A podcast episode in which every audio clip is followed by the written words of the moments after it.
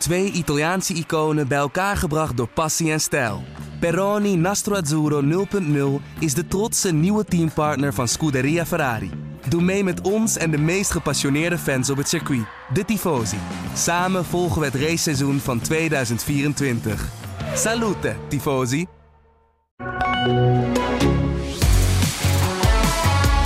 Rommelig, dat was misschien het woord voor de Grand Prix van Japan. Rommelig, maar wel met een beslissing in het wereldkampioenschap. Want het werd even terloops vermeld, maar Max Verstappen van harte gefeliciteerd. Je bent voor de tweede keer op rij wereldkampioen in de Formule 1. Over de dag, het weekend, de terugkeer van de Formule 1 in Japan... spreek ik met onze ADF1-watcher Marijn Abbehuis vanuit Japan. Ik ben Etienne Verhoef. Marijn, een beetje bijgekomen al van deze dag of nog niet? Nee, nee, zeker nog niet. En dat gaat ook nog wel even duren.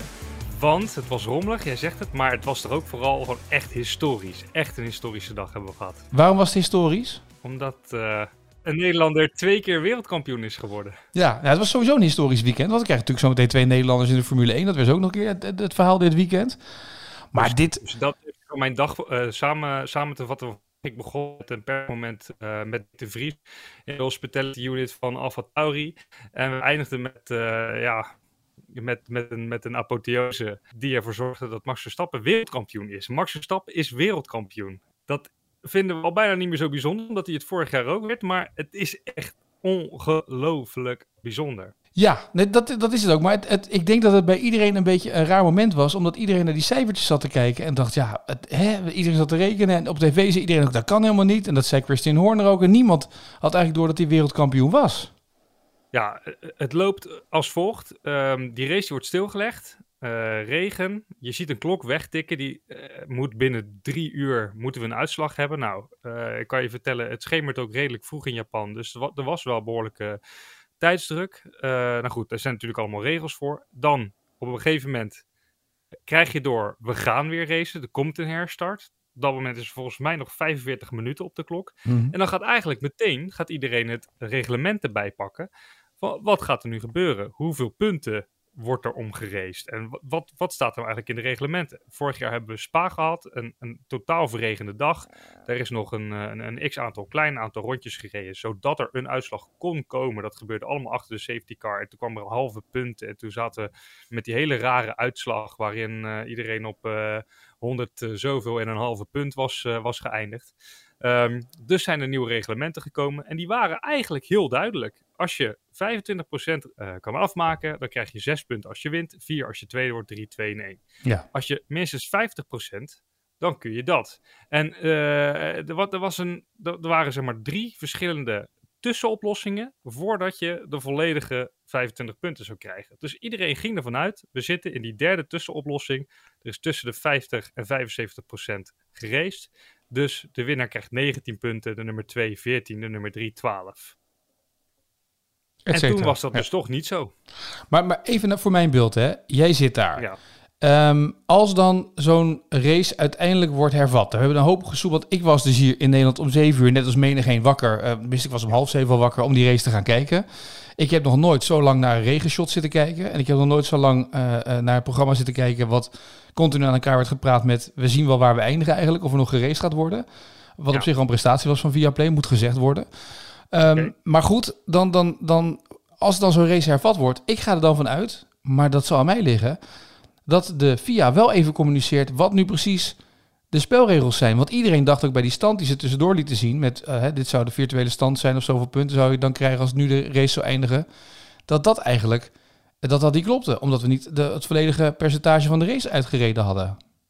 Etienne, helemaal niets. Helemaal nul informatie is er gekomen. Maar dat is toch Zero. gek? Niemand wist dus Nee, ja, weet je. En achteraf, als je dus inderdaad heel goed naar die, uh, naar die reglementen kijkt, dan staat daar wel, hè, in de alinea waar wij allemaal, die wij allemaal hebben gebruikt om daarvan uit te gaan, dat het op de manier zou gaan zoals wij verwachten dat het ging, namelijk bij een gereduceerd aantal punten.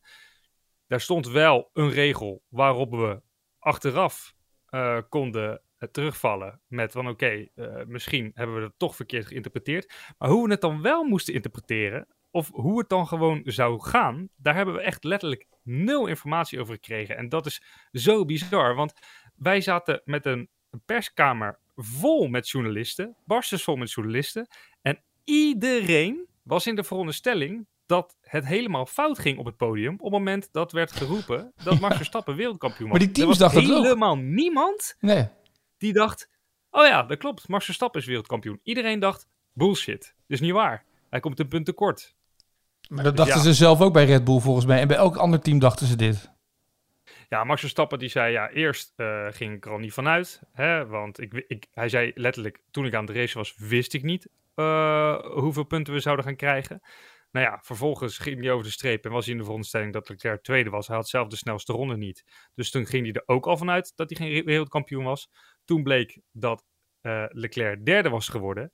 Toen dacht hij nog steeds dat hij geen wereldkampioen was. Toen hoorde hij dat hij wereldkampioen was. Toen hoorde hij daarna weer van iemand van nee, je, komt een punt tekort. En toen zei daarna weer iemand, nee, je bent wereldkampioen. En toen was het, ja, eh, wat is het nou? Dus hij had, eh, hij had eigenlijk, eh, hij, hij had een rollercoaster. En wij waren allemaal in de veronderstelling, nee, er is geen twijfel over mogelijk. Hij is nog geen wereldkampioen. Hij moet volgende, volgende Grand Prix moet hij nog een punt pakken. Ja. Maar was hij in extase toen hij eenmaal door had dat hij wel wereldkampioen was bij jullie in de persconferentie? Ja, ja, ik, ja, ja, ja, toch wel. Kijk, extase, wanneer zie je Max Verstappen in extase? Je, je zag wel echt ontlading en, en heel veel blijdschap bij hem. En hij, eh, ja, hij genoot er echt heel erg van. Eh, hij- vorig jaar kan ik me herinneren. Vorig, vorig jaar was hij in tranen echt eh, na die race. Weet je, dus, ja, met zijn Ja. vader. Dat, dat was de ontlading van jarenlang hard werken samen en wereldkampioen worden. Ja, Ehm, maar hoe was dit, nummer twee? Ja, ja, gewoon blijdschap. En hij was echt, echt met volle teug aan het genieten. En dat zei hij ook. Weet je, vorig jaar was het emotioneler. Maar dit, dit seizoen was, was beter. De- deze titel was beter. En hij zegt, ja, daar geniet ik al heel veel van.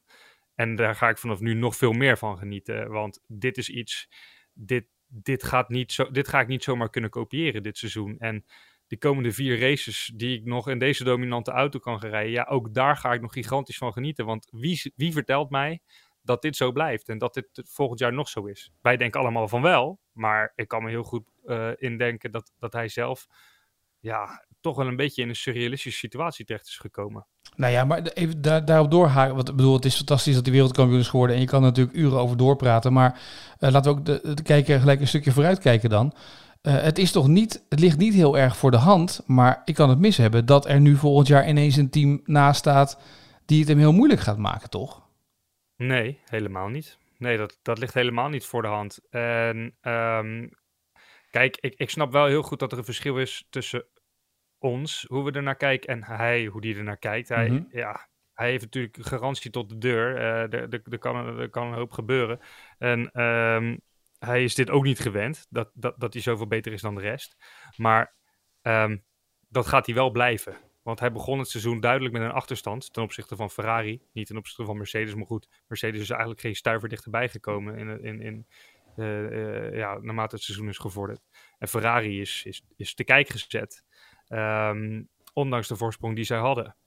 Ehm, dus er is helemaal, helemaal niets op basis waarvan we kunnen aannemen dat het volgend jaar spannend wordt. Nou ja, er kunnen nieuwe dingen bij komen, nieuwe testen. Er is een nieuw budget beschikbaar volgend jaar. Er kan natuurlijk nog van alles, toch?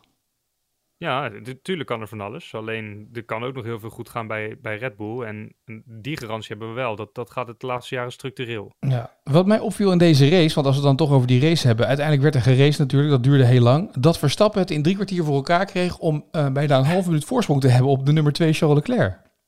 Ja, ja nou, daar, heb, daar heb je de samenvatting van het seizoen. Eigenlijk was, eigenlijk was deze race, en als je dan zeg maar, eh, dan moet je eventjes die hele regenonderbreking moet je even eruit knippen.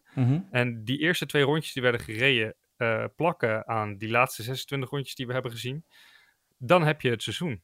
Een stroeve start. Maar ondanks die stroeve start wist hij wel eh, Leclerc voor te blijven. En vervolgens rijdt hij als een komeet weg. Ja, want dat was echt een komeet waar, hoe die wegreed. Ja, ja, ja daar, zie je, daar zie je gewoon dat hij op elk vlak de beste is. Hij is het beste in de regen. Hij is het beste met zijn banden. Hij kan het beste inschatten wat hij moet doen om een race te winnen. Hij kan het beste eh, zijn elleboog uitsteken, eh, laat ik het zo maar even noemen. In ieder geval gewoon echt ballen tonen op het moment dat het moet. Zoals hij eh, in die eerste bocht deed na de start. Hij heeft de beste strategie. Hij overlegt het beste met zijn team. Hij heeft de beste auto.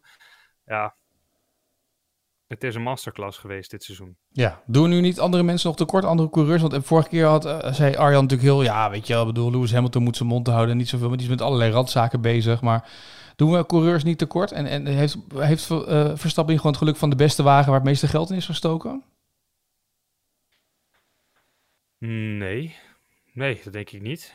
Uh, want, die, want die auto is helemaal niet significant beter dan de Ferrari. Uh, over het grootste gedeelte van het seizoen zijn ze in ieder geval op over één ronde niet sneller geweest dan Ferrari. Ik denk, een, tikje minder snel. Uh, dus het verschil in auto's is bij lange na niet zo groot als het verschil in klassen. Ja, dus het is echt een prestatie van Verstappen in combinatie met de wagen zoals die is. Maar er zit ook ja, heel veel kwaliteit van Verstappen in. team en de strategie en alles. Ja, ja er zit, dus, maar er zit inderdaad heel veel Verstappen in. Ja. ja. Um, deze dag. Hoe, met welk gevoel ging jij uh, naar het circuit toe deze dag? Ja, met het gevoel, eigenlijk de overtuiging dat uh, Verstappen wereldkampioen zou worden. Oké. Okay. En uh, ja, met, uh, met, met, met een, een, fijn gevoel, een leuk gevoel, omdat ik ernaar uitkeek om, om, om, om Nick de Vries wat vragen te stellen. En, en, en, en hem in, in deze rol als ja, gewoon nieuwe Formule 1-coureur mee te maken. Dus het was, ja, ik ging wel, ik stapte in de trein richting, richting Suzuka vanochtend met het gevoel van, ja, dit, dit is een historische dag voor, voor de Nederlandse sport. Maar jij zat in dat treintje, dat gaat redelijk snel daar, hè, zo'n boelentreintje. Dus je keek zo Ja. naar buiten en jij zag daar buiten donkere wolken of dacht je, dit gaan, we gaan straks lekker racen. Wat was je gevoel? Nou, het was vanochtend nog best wel goed weer. En eh, op zich was, was, was de, de zondagochtend ehm, eh, de afgelopen dagen was ook wel goed voorspeld. En ik had eigenlijk in de loop van het weekend het idee dat het pas vanavond zou gaan, zou gaan regenen. Eh, dus dat we de race droog zouden houden. Maar in, in de loop van de ochtend, eigenlijk toen ik daar al was, kreeg ik door dat, uh, dat het al wel wat natter ging worden al eerder. Ja.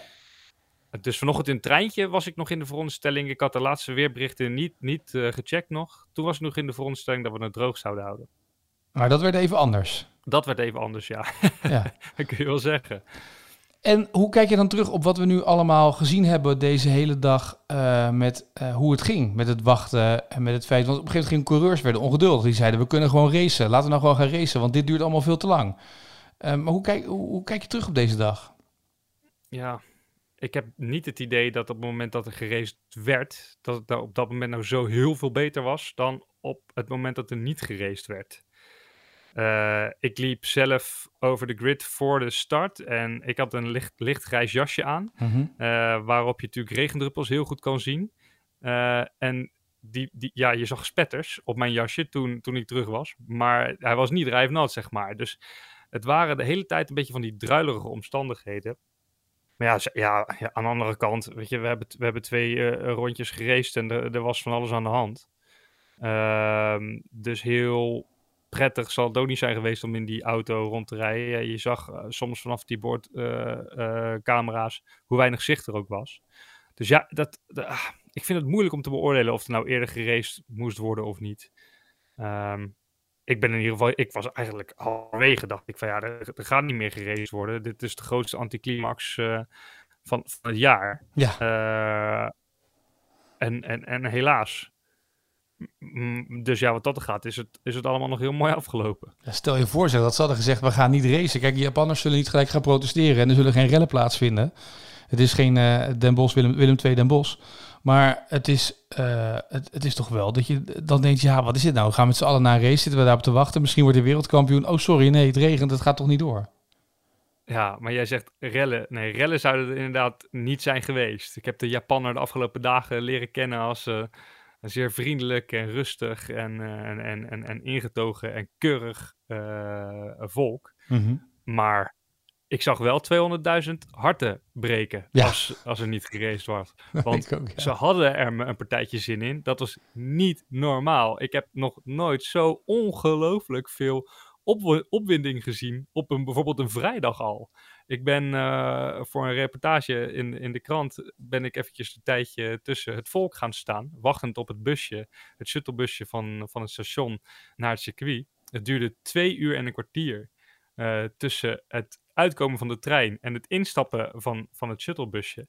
Maar iedereen eh, had een lach van oor tot oor op zijn gezicht. Iedereen was zo blij dat ze na jaren eindelijk weer naar de Formule 1 konden. Iedereen was opgewonden omdat ze dachten dat hun Max, hè, want dat is een halve Japanner in hun ogen, ehm, daar wereldkampioen zou worden. Uh, dus nou ja, de blijdschap was, was, was, was gigantisch.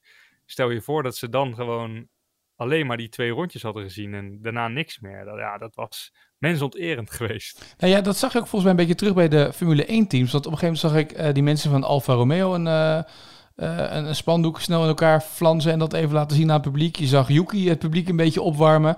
Het was alsof ja, iedereen... De jongens van McLaren ja. gingen ook eventjes zwaaien. Vettel, wat, wat die werd, wordt daar ook op handen gedragen.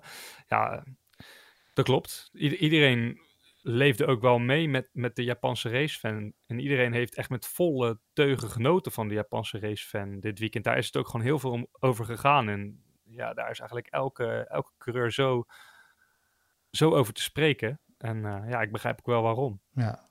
Um, dan even naar uh, het andere nieuws. Want uh, Verstappen wereldkampioen. mooi, het seizoen gaat nog even door. Ze moeten nog even die constructeurstitel binnenhalen. Dat is het volgende doel, zij Verstappen zelf al. Nick de Vries. Het heeft lang geduurd tot er witte rook was. Maar er was er ook uiteindelijk witte rook. Met een beetje dank aan Verstappen ook, hè? Ja, zeker weten. Ja, um, ze benadrukken regelmatig dat ze, dat ze hele goede vrienden zijn. Uh, uh, Max Verstappen en Nick de Vries. Uh, zij zijn na Monza samen gaan eten. Toen uh, hebben ze volgens, ja, ja, dat zeggen ze eigenlijk allebei, hebben ze ge gesproken over wat dan nu de mogelijkheden zouden zijn voor, voor de Vries. En toen heeft Verstappen gezegd van joh, bel Helmoet Marco, dit is het moment. En het zou zomaar kunnen, ik zie het eigenlijk wel gebeuren dat je in die Alfa Tauri terechtkomt. Nou, dat heeft uh, de Vries gedaan. Uh, het duurde geloof ik een paar dagen en toen, toen vond hij zichzelf terug in Graas. Niet aan het diner met Verstappen, maar met Marco. En um, ja, zo, zo geschiedde vervolgens het hele verhaal, want hij, hij gaat naar Alfa Tauri. Ja, dus een tweede Nederlander met een grote glimlach op zijn gezicht. Ja, ja, ja, echt prachtig. Het is sowieso een hele, hele vrolijke jongen. Uh, hij lijkt altijd vriendelijk te lachen. Hij zegt ook dat hij alleen maar vrienden heeft. Want ja, uh, inderdaad, vanuit elke hoek krijgt hij een vraag van... ja, je, je goede vriend Pierre Gasly, uh, daar zijn stoeltje neem je over. Of je goede vriend die en je goede vriend die. Dus hij moest zelf ook wel een beetje lachen vanochtend. Ik kwam tot de conclusie dat hij eigenlijk alleen maar vrienden heeft in de, in de paddock. Dus ook, dat is ook wel eens dat is ook wel eens leuk. Iemand ja. die alleen maar vrienden heeft. Ook verfrissend. Dat is ook fijn inderdaad, ja. Ja, precies. Dus uh, nee, hij gaat met een, uh, met een gigantische lach en heel veel, heel veel dankbaarheid en, en heel veel toewijding gaat hij eindelijk de Formule 1 in. Wat was het antwoord wat jou het meest is bijgebleven dat hij heeft gegeven in het gesprek dat je met hem had vandaag? Nou, misschien dat hij zelf wel momenten heeft gehad in zijn carrière dat hij dacht dat hij nooit meer de kans zou krijgen om in de Formule 1 te rijden als je uitzoomt en het als relatieve buitenstaander probeert te beoordelen, dan is dat wel begrijpelijk. Maar dat je als coureur zelf, hè, die eigenlijk alleen maar is gefocust op, op dat ene doel, dat je, dat je dat besef dan dus wel hebt gehad en het je toch is gelukt om er alsnog te belanden, ja, dat, vind, ja, dat, dat vind dat heel veel zeggen. Ik vind dat ook heel knap en ik denk dat dat ook heel veel zegt over ja, de mentale weerbaarheid van Nick de Vries hij heeft natuurlijk een, omweg genomen en bijna niemand gaf meer cent voor dat hij echt in de Formule 1 zou komen natuurlijk. Nee, hij zei ja, op het moment dat ik van, van de Formule 2 als wereldkampioen Formule 2 overstapte naar de Formule I, uh, uh, de elektrische mm -hmm. raceklasse, uh, ja, was dat niet, niet per se een stap richting de Formule 1. En daar was hij zich op dat moment ook wel echt van bewust. Maar hij zegt ook, ja goed, ik heb op de een of andere manier toch een voet tussen de deur kunnen houden. En ben altijd in de achtergrond ja, een optie geweest voor teams of eh, onderdeel geweest van alle speculaties. En ja, nou, zo zie je maar. Je, je moet een keer een kans krijgen. Alle twijfels en vraagtekens wegnemen bij, uh, bij de criticasters of de sceptici. En uh, patsboom, daar zit je dan. En in wat voor team komt hij nou terecht? Want Alfa Tauri was natuurlijk altijd een beetje zo'n uitdager. Dat zagen we met Gasly, die nog wel eens mooie, mooie punten bij elkaar kon sprokkelen. Maar toch dit seizoen, met die nieuwe auto, lijken ze toch weer helemaal van voren aan te moeten beginnen. Ja, staat er niet goed voor. Ik zat, uh, ik zat net nog een tijdje met een, met een Japanse collega in de trein een beetje over te praten. Tsunoda was vandaag dertiende. En ja, ze staan voorlaatste in het constructeurskampioenschap. Dus ja, die, heb, die hebben een tegenvallend seizoen. Nou hoeft dat natuurlijk niet per se te betekenen dat zij volgend jaar ook uh, weer niet goed voorstaan. Maar goed, ze blijven natuurlijk kennis kunnen delen met, met Red Bull. Um, en ze zijn ook echt een, een, een ambitieus satellietteam in plaats van een, opleidings, een opleidingsploeg. Dus daar zijn wel mogelijkheden. En die mogelijkheden zouden groter moeten zijn, in theorie, dan die van ja, Alfa Romeo of, uh, of Aston Martin, ik noem maar wat. Mm -hmm. Alleen ja, dat moet er wel weer uitzien te komen. Nou, dat is een mooie taak voor de Vries om daar wat aan te gaan doen natuurlijk met uh, Yuki Tsunoda. Uh, die uh, keurig dertiende werd en ja, Gasly 18e deze Grand Prix. Dus dat zegt ook natuurlijk wel een beetje wat. Wat daar dan allemaal speelt en dat het nog niet helemaal is zoals zou moeten zijn. Um, de incidenten van deze race hebben we niet eens besproken. Een tractor, of een, een, een, een, een zo, zo, zo, dus ja, een tractor. takelwagen. Ja, takelwagen. Op de baan. Gasly was woest. Um, Ja, en niet alleen Gasly. Nee. Perez zag ik ook over twitteren. Ja, Lennon Norris en, uh, en de vader van Jules Bianchi. En de, als, je, uh, ja, als je dat uitspreekt, dan kom je eigenlijk meteen tot de kern. Uh, in 2014 ja, gebeurde precies dit. regen, slecht zicht. Jules Bianchi die rijdt op het circuit van, van, van Suzuka nog rond. Terwijl er een takelwagen op de baan is. En ja, daar komt hij mee in botsing. En hij overlijdt. Uh, niet ter plekke, maar maanden later, terwijl hij niet uit coma is geraakt. Dus dat, ja, dat staat iedereen nog heel erg bij. Um, en dat, dat, dat er dan eigenlijk voor het eerst weer zoiets gebeurt. En dat dan op exact dezelfde plek. Ja, dat, dat zorgt natuurlijk ook wel voor dat de schok heel groot was. Want um, er, zijn, er zijn beelden volgens mij ja, vanuit, de, vanuit, vanuit de boordcamera van, uh, van, van Science, denk ik, dat die beelden zijn geschoten. Dat je Gasly voorbij ziet razen, terwijl die takelwagen gewoon echt half op de, op, op de baan staat. Ja, ja dat, is, dat is bizar. En als je dan die bordcamerabeelden ziet en één grote grijze nevelmassa eigenlijk vlak, vlak voor uh, de ogen van al die coureurs, ja, dan, dan had het echt, echt, echt heel slecht kunnen aflopen dit. En het is echt onvergeeflijk dat, dat zoiets nog een keer gebeurt. Dat ja. hebben, ja, toch alle, alle sensoren van de wereld zijn, zijn toch paraat om gewoon te kunnen weten van, weet je, die baan is nog niet leeg. Uh, het, het, ja, het ja. is nog niet het moment. Nee, ja, dat is een heel echt, bijzonder echt moment, ja, precies. Ja. Uh, in de aanloop naar deze Grand Prix, is het nog gegaan over budget caps of niet? Of hebben ze het rustig gehouden? Hmm. Dit was cynisme is, trouwens, uh, hè? Ja, nee, het is donderdag even gegaan over budget caps. Ja, Verstappen die, die, die kon er niet zoveel over zeggen. Uh, ik ben er eigenlijk vooral bij geweest als, als, als de vragen aan Verstappen werden gesteld. Uh, kreeg vanuit de Engelse pers een beetje, zal ik het een, een, een, nare vraag noemen, dat, dat, of, of, of dit eventueel nog een schaduw over zijn wereldtitel, zijn mogelijke wereldtitel op dat moment nog, maar ehm, de wereldtitel die hij vandaag gepakt heeft, kan werpen. Uh, haalde daar zelf zijn schouders uiteraard over op. Uh, hij zegt ook, ik heb van het team begrepen dat, dat er niets fout is gegaan. Maar goed, we, we krijgen, daar mogen we vanuit gaan, morgen nieuws over die budget cap van 2021. Mm. En uh, ja, op dit moment zou ik niet weten, zou ik nog niet weten wat ik daarmee aan moet. Ja. Maar hoe kijk, je naar de, wat, hoe kijk je naar de verdachtmakingen dan ook weer dit weekend? Uh, donderdag in die interviews, uh, Lewis Hamilton die daar dan zit en zegt, ja, er kwamen ineens allemaal trucks aan rijden, de paddock in en dat soort dingen allemaal. Dat ze bij Mercedes nog steeds daarmee bezig zijn met dat. Het lijkt een beetje alsof dat, dat vorig jaar, dat die, dat die verloren wereldtitel, dat, dat ze nog zo hoog zit dat ze daar nog steeds mee bezig zijn.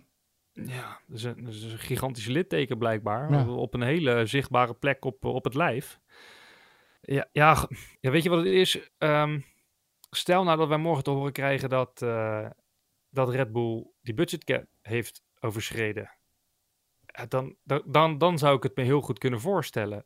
Alleen, stel nou dat ze bij Red Bull uh, niks fout hebben gedaan. Ja, dan wordt het natuurlijk een heel ander verhaal. Dus ja, ik vind, ja, het is, het heel moeilijk om daar, ja. om daar iets zinnigs over te zeggen nu. Kijk, we kunnen natuurlijk heel makkelijk uh, zeggen dat het allemaal kinderachtig is van Mercedes. Maar als, ja, als, als het blijkt dat de geruchten kloppen, waar we denk ik op dit moment maar eventjes niet vanuit hoeven te gaan. Hè, want wat, wat laten we maar gewoon uh, de mensen bij Red Bull en Verstappen vertrouwen op hun woord. Want we hebben geen enkele reden om dat niet te doen. Maar mocht het wel zo zijn, ja, dan kan ik me er ook wel iets bij voorstellen dat, dat Hamilton zoiets heeft van, ja, weet je, als, als wij een half miljoen meer hadden besteed. Dus hé, ja, ik, kan er gewoon eigenlijk, eigenlijk niks zinnigs over zeggen nu. Nee, begrijp ik. Goed, ik dacht misschien is. Maar morgen is de dag, maandag is de dag dat de witte rook gaat komen. Ja. Eh, dat we hopelijk duidelijkheid krijgen in deze laatste kwestie over dat WK van vorig jaar. Eh, maar Ja. goed, die wereldtitel zal Verstappen eh, waarschijnlijk niet kwijtraken. Nee, nee, dat gaat niet gebeuren. Want regel 12.1.3.4 eh, sectie B eh, slash A staat waarschijnlijk vermeld dat dit kan. En dat je dan alleen een geldboete krijgt of zoiets. Ja, maar er stond vandaag in het regelboek vermeld dat ze eh 19 punten zouden uit, eh, uitkeren aan de winnaar van de Grand Prix. Omdat er 28 rondes waren gereden en niet 40 of meer. En eh, nergens in het eh, regelboek stond dat het niet zo was. En toch was het niet zo. Dus Nee. Nou, misschien, ik ga nergens meer vanuit. misschien, daar hebben we vorig jaar ook al voor gepleit. Misschien eh, zou de FIA hiervan moeten leren. En dan in het vervolg toch eens een keer het regelboek wat versimpelen. Dat ten eerste. Zodat iedereen het snapt wat er gaat gebeuren. En als ze dan een andere weg volgen dan iedereen denkt dat er gevolgd gaat worden. Want dat hoor je natuurlijk ook. Zorg in ieder geval aan de voorkant van de start dat iedereen weet waar die aan toe is. Dus race voor de volle punten of voor drie kwart of de helft van de punten. Maar maak dat nou eens duidelijk. Want zo moeilijk lijkt me dat niet als om te communiceren. Nee, maar dat, dat is het. Want hoeveel of hoe weinig regels er moeten zijn, dat kan ik ook niet beoordelen. Ik heb geen flauw idee hoeveel, hoeveel regels je zou moeten bedenken om deze sport eh, eh, smooth te laten verlopen. Alleen wat ik wel weet is dat zij hadden kunnen weten, al veel eerder dan dat wij het allemaal wisten, hoe het zou gaan verlopen vandaag. En Nou, zij wisten het. Zij te wisten het, want ze hebben gewoon aangekondigd dat hij wereldkampioen werd. Dus zij wisten het wel. Jullie hebben gewoon niet op zitten letten. Dat is gewoon het verhaal.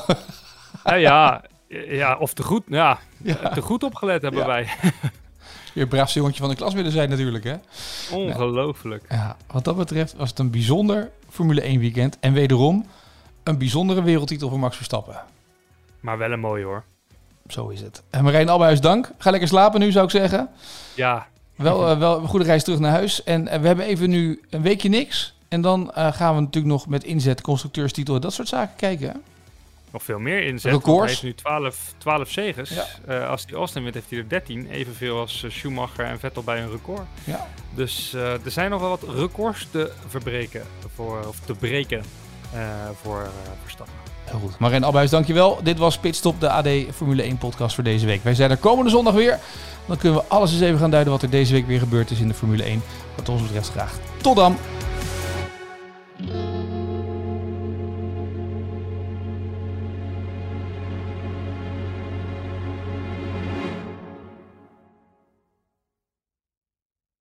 Twee Italiaanse iconen bij elkaar gebracht door passie en stijl. Peroni Nastro Azzurro 0.0 is de trotse nieuwe teampartner van Scuderia Ferrari. Doe mee met ons en de meest gepassioneerde fans op het circuit, de Tifosi. Samen volgen we het raceseizoen van 2024. Salute, Tifosi!